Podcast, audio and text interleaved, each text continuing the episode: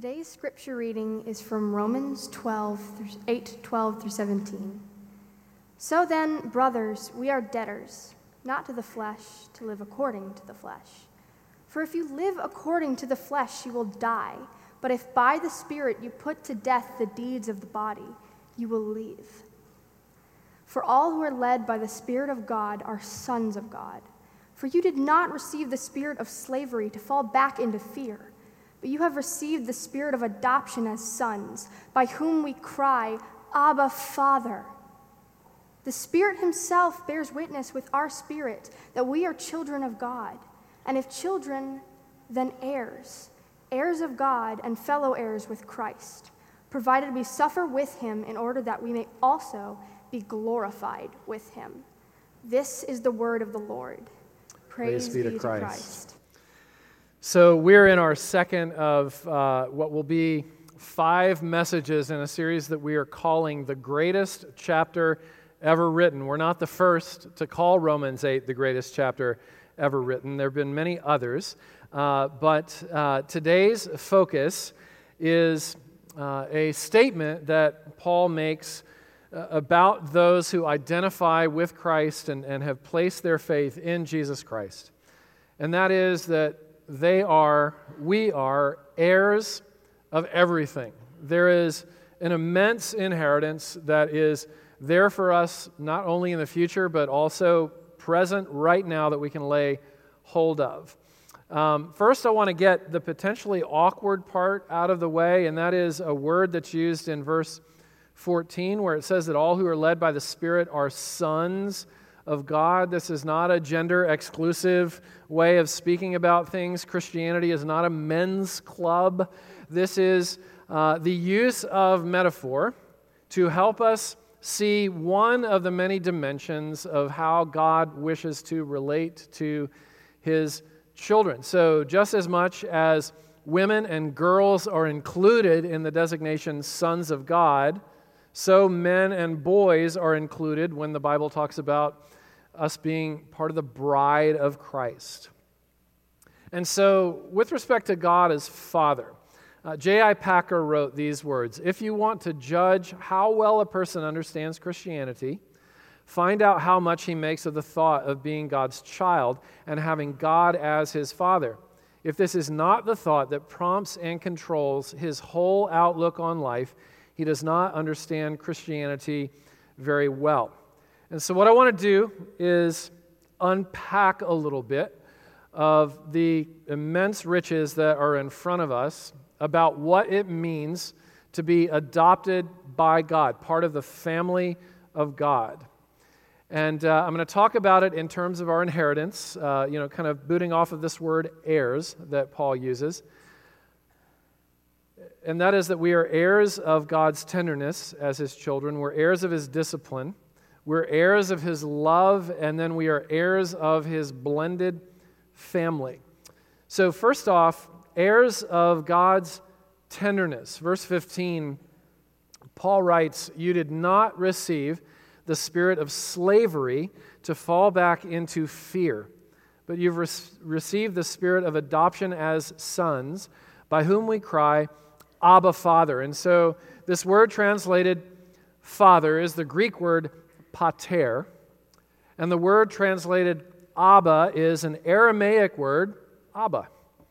So uh, the second, or, or the first one, uh, the Abba part is more transliterated rather than translated. But what this word is, and the significance that this word Abba carries, is that it is always, in every instance, an intimate address. It assumes affection, it, im- it assumes access, it, it assumes protection, it, it, it assumes that there is a Father who is for you. This was the cry of small children in that culture, uh, equivalent to our words Papa or Daddy, or whatever term of endearment boys and girls use toward loving fathers. And so I think it's important to provide a little bit of contextual reality here. To first century Jewish ears, to people who were well-versed in the Hebrew Scriptures, which, which gave us the Old Testament in particular, to first century Jewish ears, using the, the name Abba, whether talking about God or directly to him, would have been received as irreverent and even blasphemous. No ancient Jew would dare to address God with such an intimate, tender address. You may know this if you're if you're a Bible scholar or if you've, you've studied sort of Jewish culture. You may know this already, that when there was a public reading of the Old Testament, and this is still the case in, in many uh, synagogues and temples today, when there was a public reading, it was most often the case that they would replace the name Yahweh, uh, which is the, the most frequently used designation for God in the Old Testament. It's our covenant-keeping God, Yahweh. They would replace that word in the public reading with Adonai. And when scribes were were copying the scriptures down, they had scribes then. They didn't have P D F technology. They didn't have, um, you know, all the. They didn't have series, so they couldn't dictate it to an iPhone.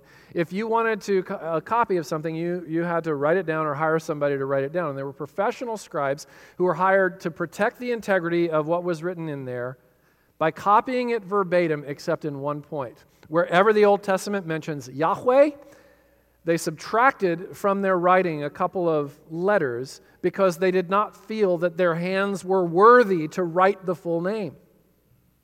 They weren't, human lips weren't worthy to speak the name. Human hands weren't worthy to write it. And we've got to pause just for a second and ask ourselves if, if, if perhaps some of this reverence needs to be recovered in our own concept of God, in, in, in a time and in, in a space and in a world in which we we love to hear about, you know, God as a lamb, but but but we sort of really want to resist the notion of God as a lion. And here you've got God as a consuming fire, who is understood by the Jewish community at least as being too transcendent and holy to just presume to speak his name and to presume to write his name down. If you've read the book of Judges, you may remember a story of a man named Manoah and his wife, and they were both given a glimpse of the glory of God. And impulsively and immediately, Manoah turns over to his wife and says, I guess we need to prepare to die because we've seen the Lord. Because the, the, the, the only concept that they had of a human being laying eyes on the glory of God was what happened every year on Yom Kippur. Uh, or the Day of Atonement. This is why we need to read Leviticus, so that we can understand. Leviticus is just as valuable as the book of John, folks. Read Leviticus so you can understand the context behind Yom Kippur. This was the one day a year where the the uh, the priest, the high priest, would would would go into the this little room called the Holy of Holies. Nobody else would go in there. He would go in there one day a year to offer sacrifices for the sins of the people. And what they did was they tied a rope around the priest's waist in case he were struck dead in the presence of this holy God who is a consuming fire, so they could pull him out and not have to go in and be destroyed themselves. And so that's the context in which this whole bit is written. And, and, and so now you have Paul talking about this person called the Holy Spirit who embodies you as, as part of what it means to live in Christ, walk in Christ, to be with Christ. You're now embodied. You are now filled with the Holy Spirit of God who compels you now to refer to the consuming fire as Papa. The fire is now your daddy. And when you walk toward the fire and into the fire, you'll not get burned. And so he uses the words in verse fifteen, adoption as sons, and it's this adoption, it's this status, it's the reality that God has put his name on you irrevocably now, that you now have every right to refer to him as Abba, Father. In fact, when you pray to him, Jesus says, pray to him, our Father, who art in heaven, hallowed be thy name, and so on. And then Paul goes on to talk about how the Holy Spirit bears witness to our own hearts that we are daughters and sons of God. How can this be true? How can we transition from consuming fire to Papa? How can the two go together? It's all tied up in these two words, with Christ. Verse seventeen, You are now with Christ. You are fellow heirs with Christ.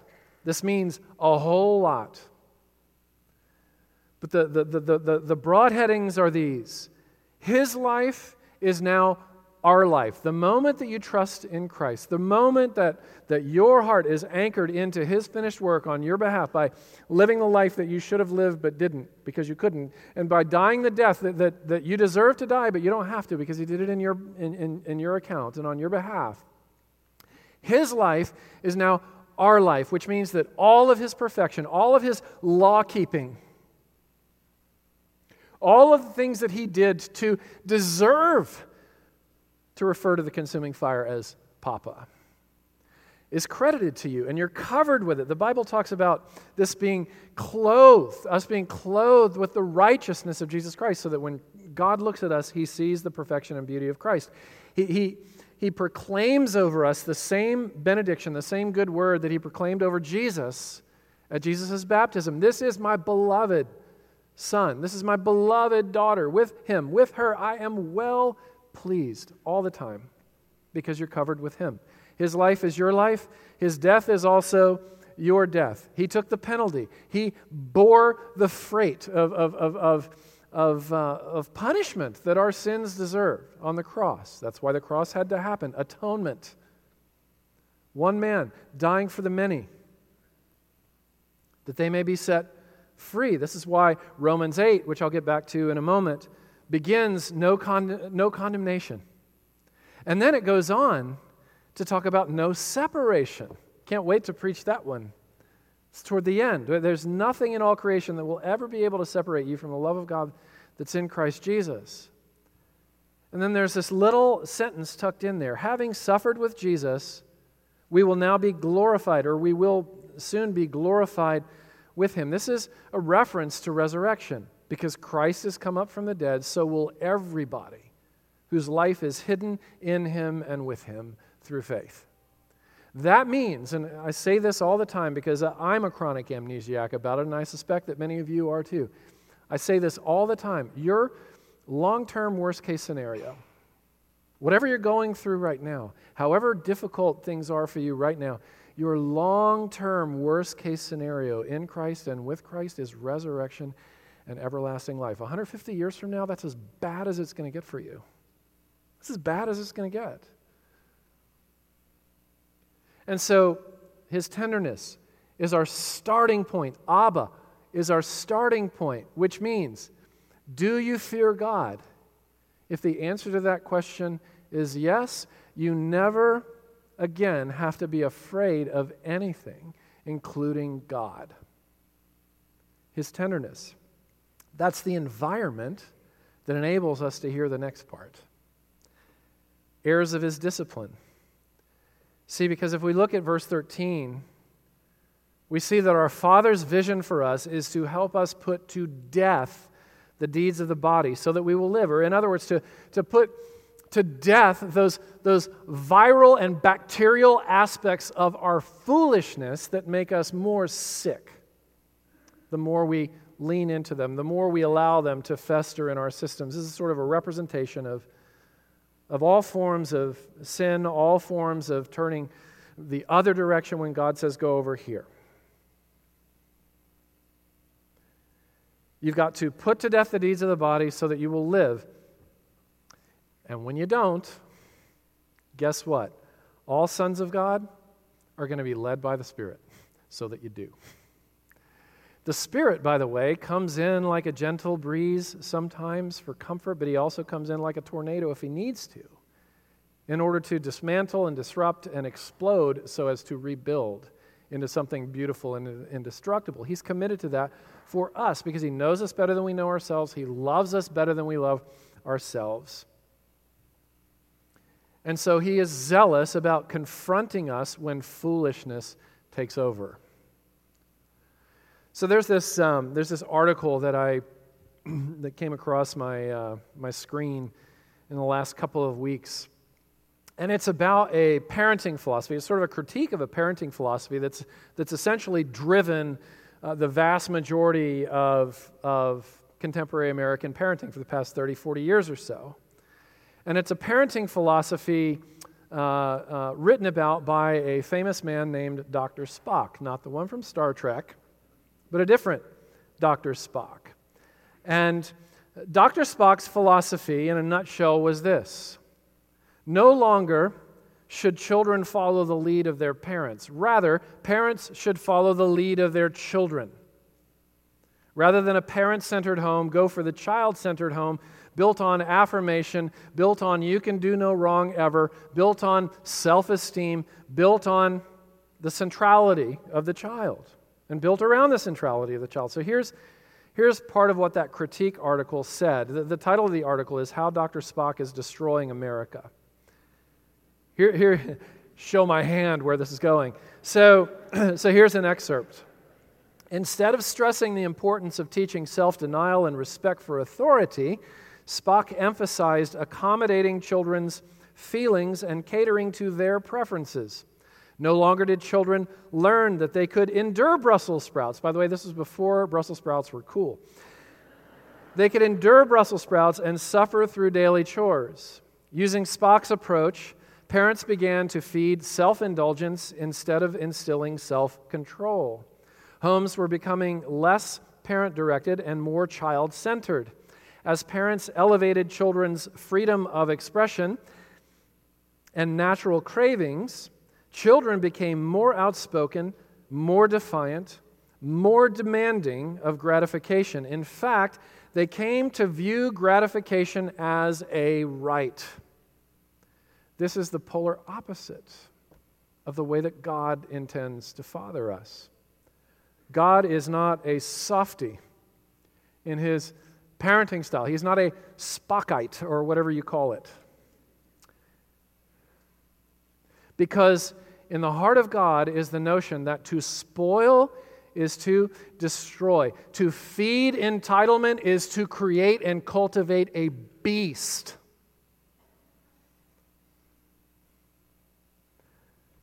He wants to get the unhealth out of us so that we can live. So what? What's a modern analogy to this? But we got a we got a whole truckload uh, or more of parents of young children in our community, both at Central and in town. So if you're a parent of a young child, you, you know a little bit about that thing they call the well child visit to the doctor. That's when you take your healthy child to the doctor so the doctor can stick a needle and inject fluid into them. Uh, and, and the reason is to vaccinate them and to protect them from potential bacteria and, and viral infections that could come into their systems and destroy them. And so here's how the well child visits worked for us as parents with our two daughters. Patty and I decided to do this together. Teamwork, right? Teamwork makes the dream work.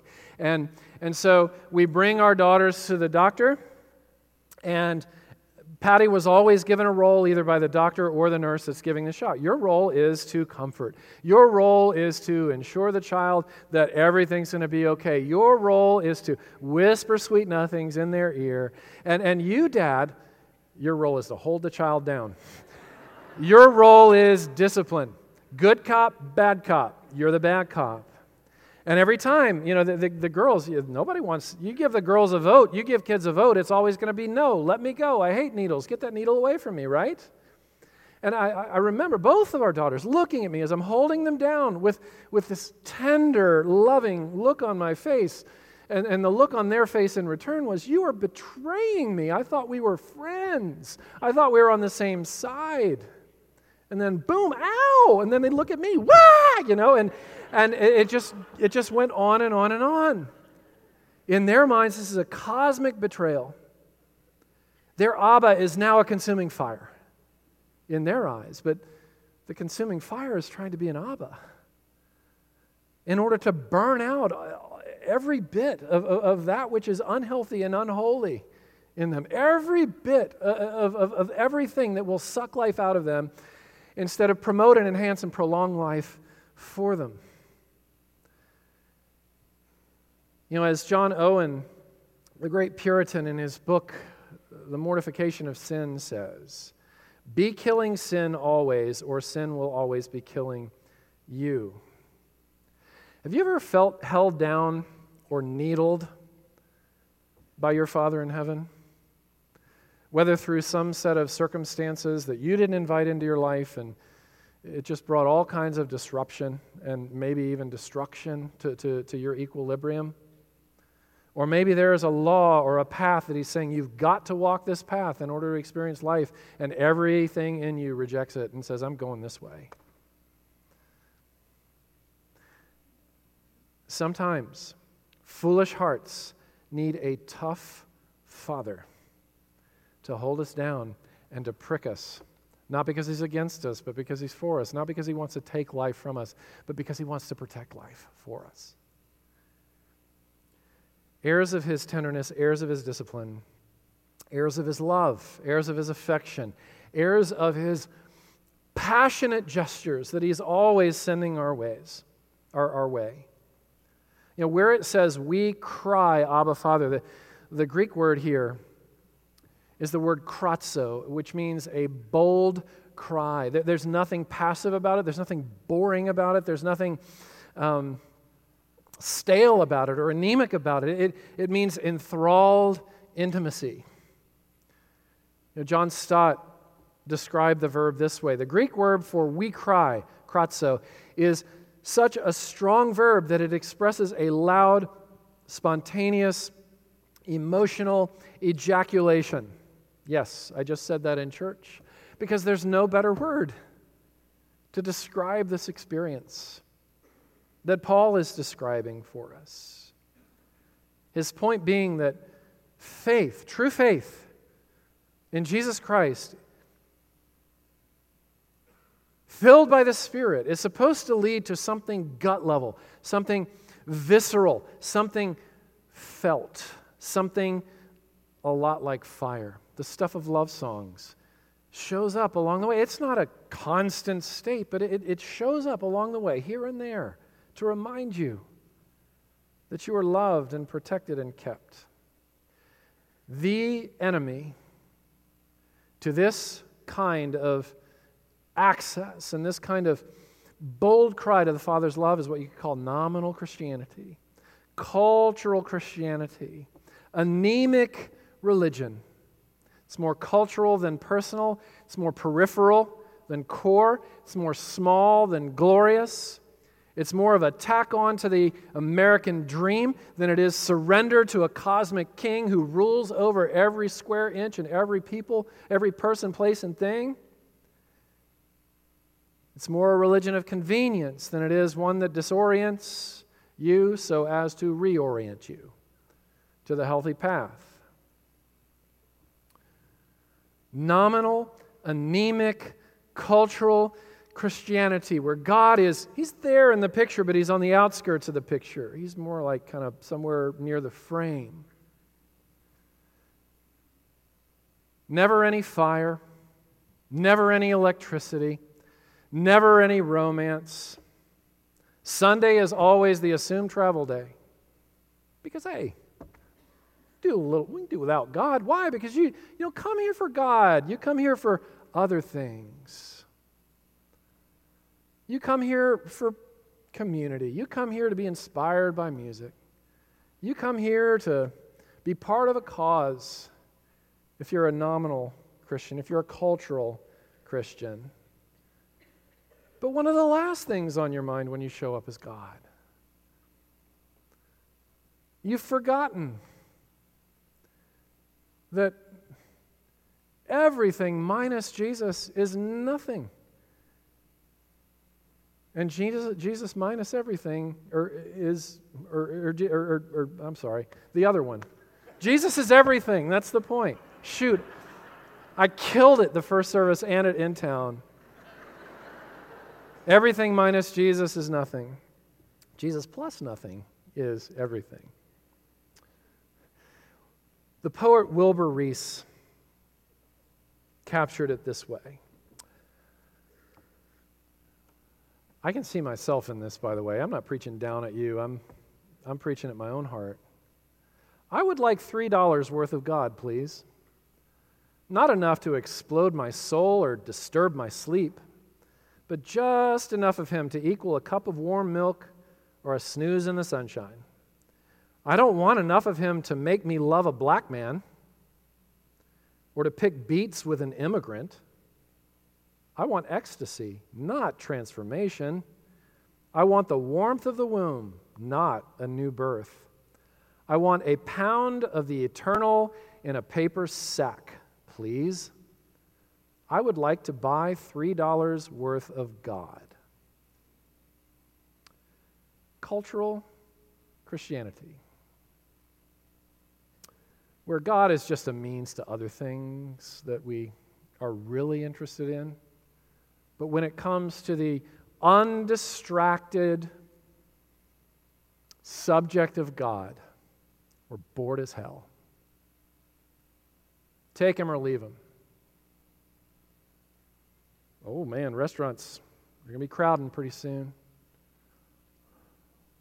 Lord's Supper again. Why that? Why do we have to do this every week? It takes so much time. Again, this is your pastor's heart. I look at Paul in Romans seven and Romans eight, and I have to ask myself, am I there with him? Where, where in Romans seven, he's, he's contemplating his own secret sin of coveting, and he's nauseated. Like, viscerally nauseated. Where I'm just like, oh, I covet. Jesus will take care of that. One of these days, if not now, some other time. Paul is nauseated. He's like, get this virus out of me. Get this bacteria out of me, because I'm not living as long as I'm coveting. I'm not living as long as I'm going against the tenth commandment, being dissatisfied with God alone.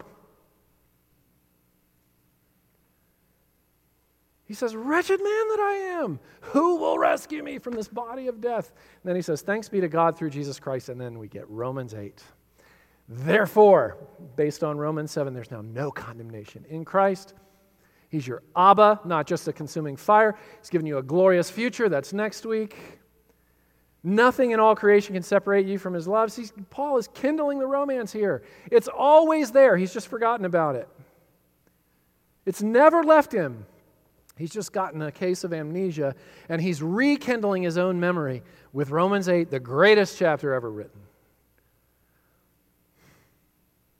Paul wants a faith that moves him, that gets in his face, that pushes back on him, that wounds him in order that he might be healed.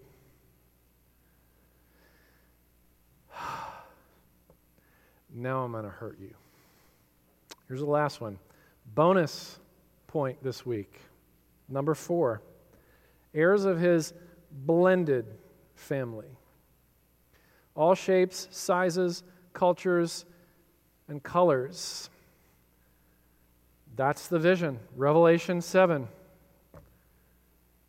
Every nation, every tribe, every tongue gathered around the throne of Christ forever. That's the future. But Paul is suggesting that the time to embrace it is now. And if you're saying to yourself, well, that's a heaven thing, then stop praying the Lord's Prayer. At least stop praying this part of it. It's, stop praying, your kingdom come, your will be done on earth as it is in heaven. Just quit it. Because you're praying like a hypocrite. If you don't mean it, don't pray it. Because that prayer says, bring the future down now, Lord. Bring it down now. And show me my role in that picture. Do you, do you understand, do we understand how radical it is for Paul to pair Abba and Father together? Abba is Aramaic Jewish-speaking language. Father, or pater, is Greek-speaking language. Talk about social divides.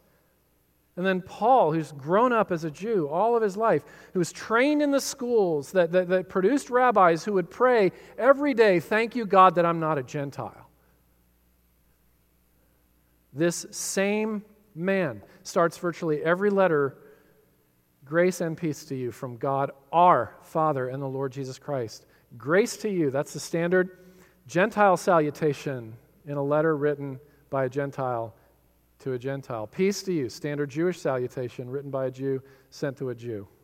Grace and peace, Jew and Gentile, black and white, blue state and red state, and so on.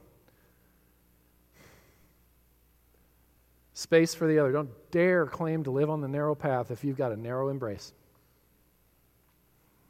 You've got a narrow mind and a narrow heart toward your fellow human beings who bear the image of God and who carry the divine imprint. If you have a narrow heart, don't dare claim to follow the narrow path, because that path is right behind a first century dark-skinned Middle Eastern Jew who spent most of his life poor, who was a refugee as a child from the Middle East. And your hope, you're claiming, by claiming to be on the narrow path of Jesus, that you're on the same path, and your arms need to go like this, not like that. It's not just a heaven thing. This is a now thing. And it's messy, and it's awkward, and it's freaking hard. Just ask the leaders in our C P C women community who are pressing into these things. It's hard, complicated, worth it. And here we got Paul again, writing Romans. Do you know what that means? Brown-skinned dude writing to a bunch of white people. In verse twelve, calling them brothers, using throughout the language of we and us. Verse fifteen, we cry, Abba, Father. We cry, Jewish God, Gentile God, same God. We cry. Along the way, somewhere along the way, Paul had opened himself to his Abba, who is also a consuming fire, to disturb his sensibilities to the core. How Paul might be thinking, can I possibly presume to say that I love God and, and simultaneously continue to curse people made in His image? Charlottesville, Virginia. Yesterday, white supremacists from all over the place descend on Charlottesville, Virginia, a, a strategic hub for racial reconciliation and justice, right outside of our nation's capital, descended with hiles and hatred.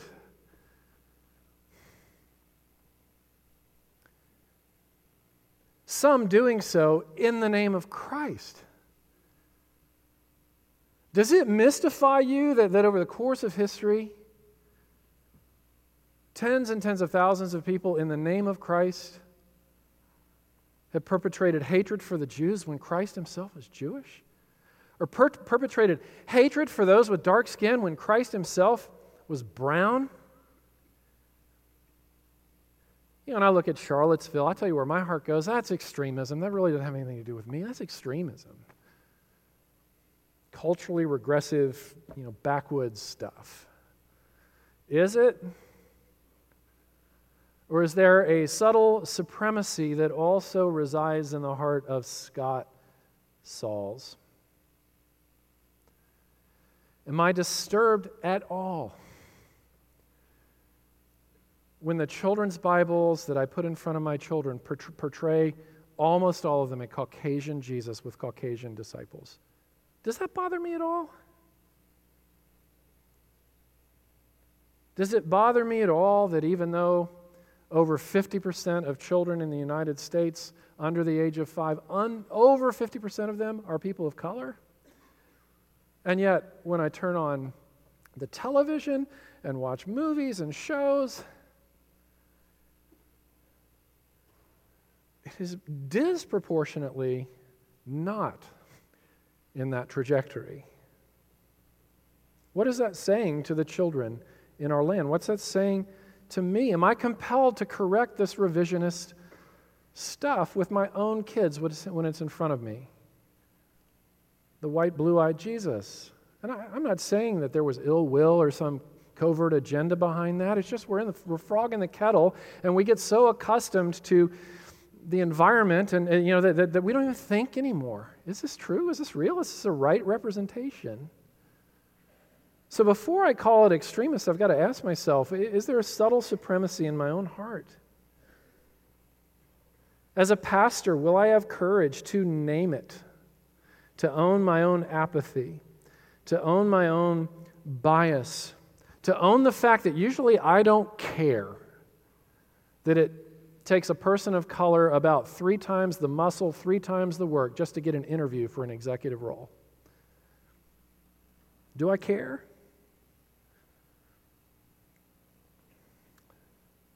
Do I care that all over the beloved city that I adore, Nashville, where I live, that I call home, where I plan to be buried, God willing, one day.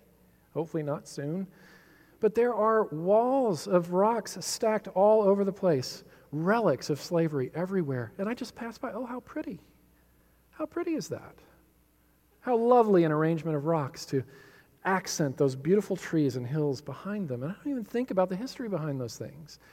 Does it bother me at all that the neighborhood in which I live used to be a plantation? Does it bother me that there is a cemetery with zero names and zero epitaphs, tens and tens of black men, women, and children buried at the entrance of my neighborhood, upon whose back that plantation was once built because it was the role of black people to serve and support and sweat, and it was the role of white people to be comfortable and in charge and important. Does that bother me at all? And if it doesn't bother me, can I possibly be a Christian?